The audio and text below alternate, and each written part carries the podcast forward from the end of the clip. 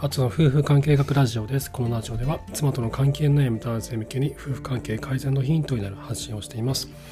えー、いかがお過ごしでしょうか？お元気ですか？今日はですね、えっと、この間ですね、僕ノートに、あの、男性がですね、こう女性に対して、まあ、妻に対して共感ができない理由の一つとしてこう会社で求められている資質と家庭で求められている資質が違うということを書いたんですね。でそれは あの家庭あの会社の中職場においてはあの、まあ、男ならではこの男性同士特有のコミュニケーションであったりとか男性の性格というものをこう配慮した動き方とかが必要になってくるという話をしたんですけどで家庭の中においてはそんなものが全く何の役にも立たなくてこうなんだろう妻のことをいかにこう大切に扱うかというこの誠実さであったり素直さであったりとか男同士のコミュニケーションにおいては弱みとしかならないようなものが家庭の中においては夫婦関係においては必要になるという話を書きましてでそこからちょっと思うことをですねあったのでまた今回ちょっとポッドキャストで話をしたいなと思っています。えっと、男社会で求められているもの、よく使われているもの、まあ、ビジネスの世界とか、まあ、会社ですよね。会社でよく言われている言葉で、ありがとうございますって言葉と、申し訳ありませんとか、失礼しましたっていう言葉、これ使う人、ね、一日の中で必ず使ってる人多いと思うんですよ。で、こういったね、シャイ、まあ、その感謝の気持ちのシャイと、あと罪悪感、で回る男社会と夫婦関係との因果関係についてちょっと話をしたいなと思ってましてあのこういった、ね、感謝を求めるなんだろうその感謝を求めるそういった感情というのが会社にあふれている。そして、えー、謝罪の言葉を求めるそういった感情もまた職場の中にはこう充満してるなと思ってまして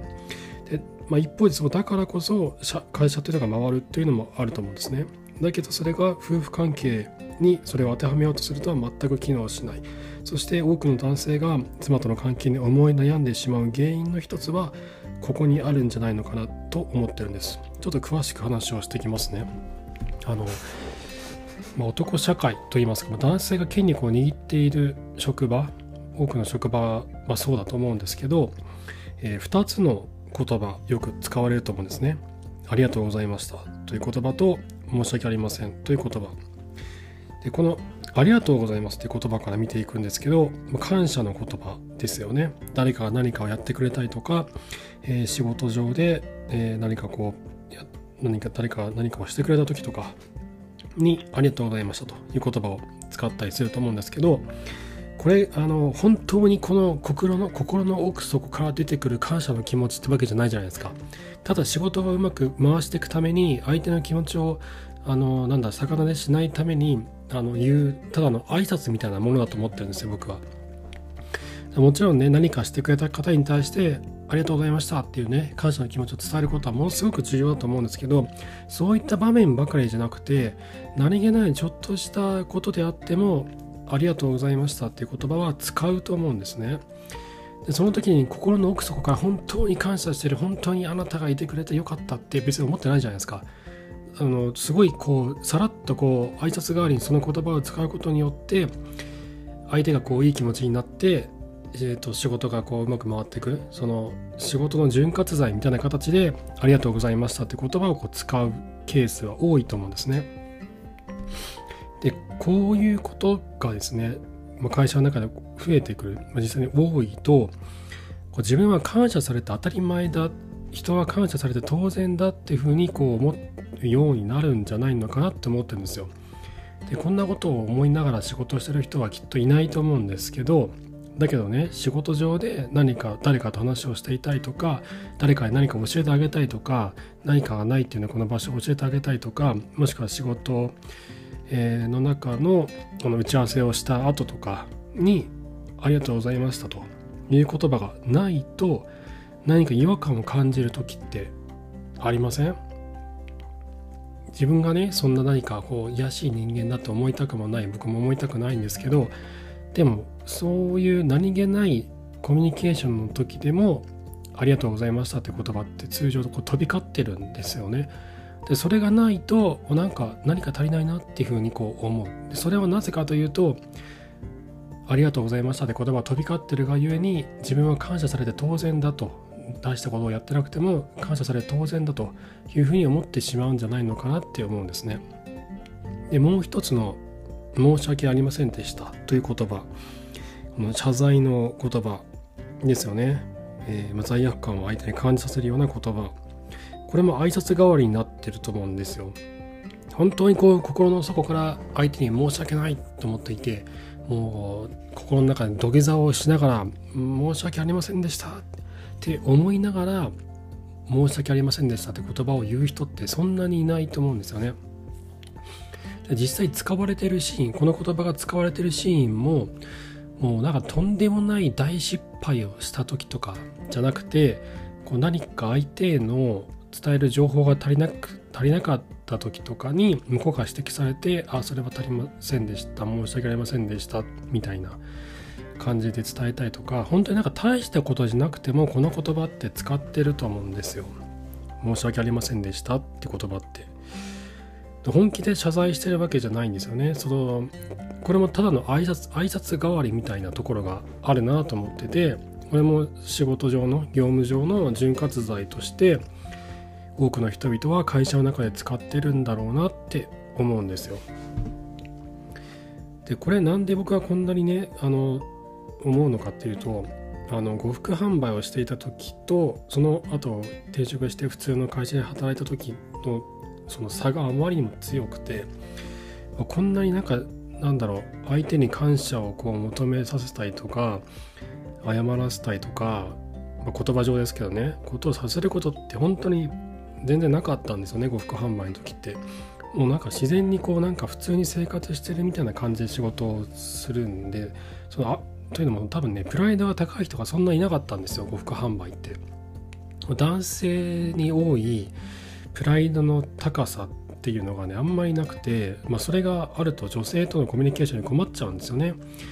プライドの高い男とね女性ってそんな別に話したくないですからあのなんだろう。だからねそのプライドが高くてそれがもうなんか透けて見えるみたいな男って呉服売れないんですよね。高級品の販売なんかできないんですよ。女性とのコミュニケーションが下手くそなんですよ。だからきっと呉服販売の世界においてはそういうプライドの高い男性はいなくてだからこそこういった「ありがとうございました」とか「申し訳ありませんでした」みたいなこういった見かけ上のあの相手の気持ちをこうなだめすかせるようななんだろう潤滑剤的なこういった言葉ってなかったなと思ってて多分これこうサラリーマン社会特有の言語なんだろうなと思うんですよね。この感謝と,、えーと、謝罪の言葉というのがですね僕はすごい違和感をね当初覚えたんですよ。今でもこういうふうに思ってるんでねなんか変だなと思ってはいるんですけど、まあ、単なる潤滑剤だなって思いながら僕も使ってます。でこうなってくるとゃ夫婦関係においてどうなのかっていうと、まあ、仕事でねこんな感じであの常に誰かがありがとうございました言われたりとかまた申し訳ありませんでしたって言われたりとかしているとあの、まあ、子供がいる家庭とかねそのえっ、ー、と結構役職がちょっと上になってきたりとかすると思うんですよ。まあ、あの21歳とか2歳とかね20歳とかってわけじゃないと思うのであの部下の方とかあとは年下のね社員の方とかからこういったことを言われるケースって多いと思うんです。ありがとうございましたとか申し訳ありませんでしたとか言われること多いと思うんですよ。言われすぎていると感謝をされて当たり前もしくは謝られて当たり前みたいなふうにだんだん思ってくるんですよ。これ僕もああったんですけどでその気持ちのそのマインドのまま家庭に帰るとなんかなんか足りないなみたいに思うんですよ。こう妻と話をしていてななんか足りないなみたいな。なんかもやっとするみたいな。それ何なのかっていうと「ありがとうございました」って言葉と「申し訳ありませんでした」っていう言葉がないんですよ。感謝もされないし謝罪もされない。妻から感謝もされないし謝罪もされない。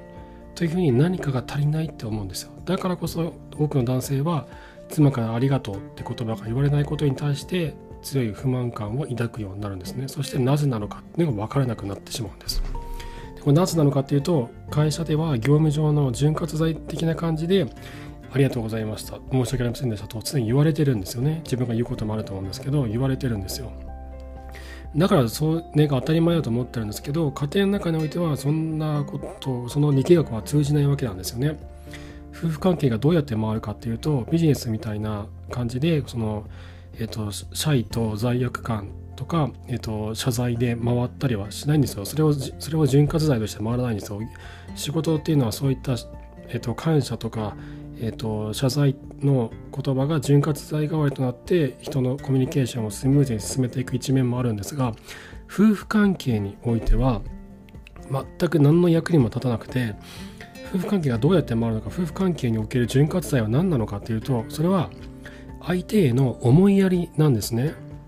でこれは仕事上で使う人そんないないじゃないですか。相手の思いやりをもとに潤滑剤として仕事をするなんて。夫婦関係においては相手への思いやりが潤滑剤となって2人の関係をこうよりよく回していくんですよ。なのでね全然違うんですよね。使われている潤滑剤の種類が。だからこそ僕ら男性はついつい妻から感謝がないとかっていうふうにこう思ってしまうんですよね。でもそれは間違いであって夫婦関係の潤滑剤は相手の思いやりであるということをこう家庭に帰る時にはこう切り替えられるようにした方がいいわけなんですよ。で感謝を求めるものでもなくてあのなんだろうな感謝をこう相手がこう求めたりするもんじゃないんですよね。そして謝罪も期待するものでもないんですよ。で夫婦関係においてはもらうんじゃなくてこう与えることが大事であってもうずっと与え続けるんです相手への思いやりを常にこう与え続ける与え続けるんです見返りを求めちゃいけないんですよでそうやって初めて向こうは妻の方は私のことを大切に思ってくれてるんだなっていうふうに感じるんですよね。だこの違いなんですよ。あの仕事会社では、えーと、そういった感謝と謝罪で業務が回っているだけど家庭においてはその2つは家庭を壊すあの爆弾みたいなものなんですよね。夫婦関係の潤滑剤は相手の思いやりであるとこの2つの違いを知ることによってえっと妻とのコミュニケーションっていうのはちょっとずつこう変えていくことができるんじゃないのかなって思っています。はい。ということで、えー、今日は感謝と謝罪で回る男社会と夫婦関係との因果関係ということで、えー、妻との関係をいかにしてこうより良くしていくかということでお話をさせていただきました。えー、妻との関係悩む方の参考になれば幸いです。えー、質問箱の方でご相談、お悩み相談など男女問わず受け付けておりますので、ぜひそちらご利用ください。あと、妻との関係改善において、え、今まさに悩まれている方、えー、ノートのサークル機能を使って、後の夫婦関係オンラインカウンセリング松明という名前でカウンセリングアドバイスを行っております。えー、こう妻との関係にねこう悩んでる最中っていうのは真っ暗な暗闇の中にいるようなもので今自分がどこにいてどこに向かってるのかすらわからないんですよね。そんな時に僕は一緒にこう手を取ってその、えー、洞窟の中をですね真っ暗な洞窟の中をこう一緒にそこから出ていけるような手伝いがしたいなと思っておりますので、えー、妻との関係に今まさに悩んでいる方は是非ご連絡をください。はい、ということで今回も最後までありがとうございました。えー、それではまた明日お会いしましょう。さようなら。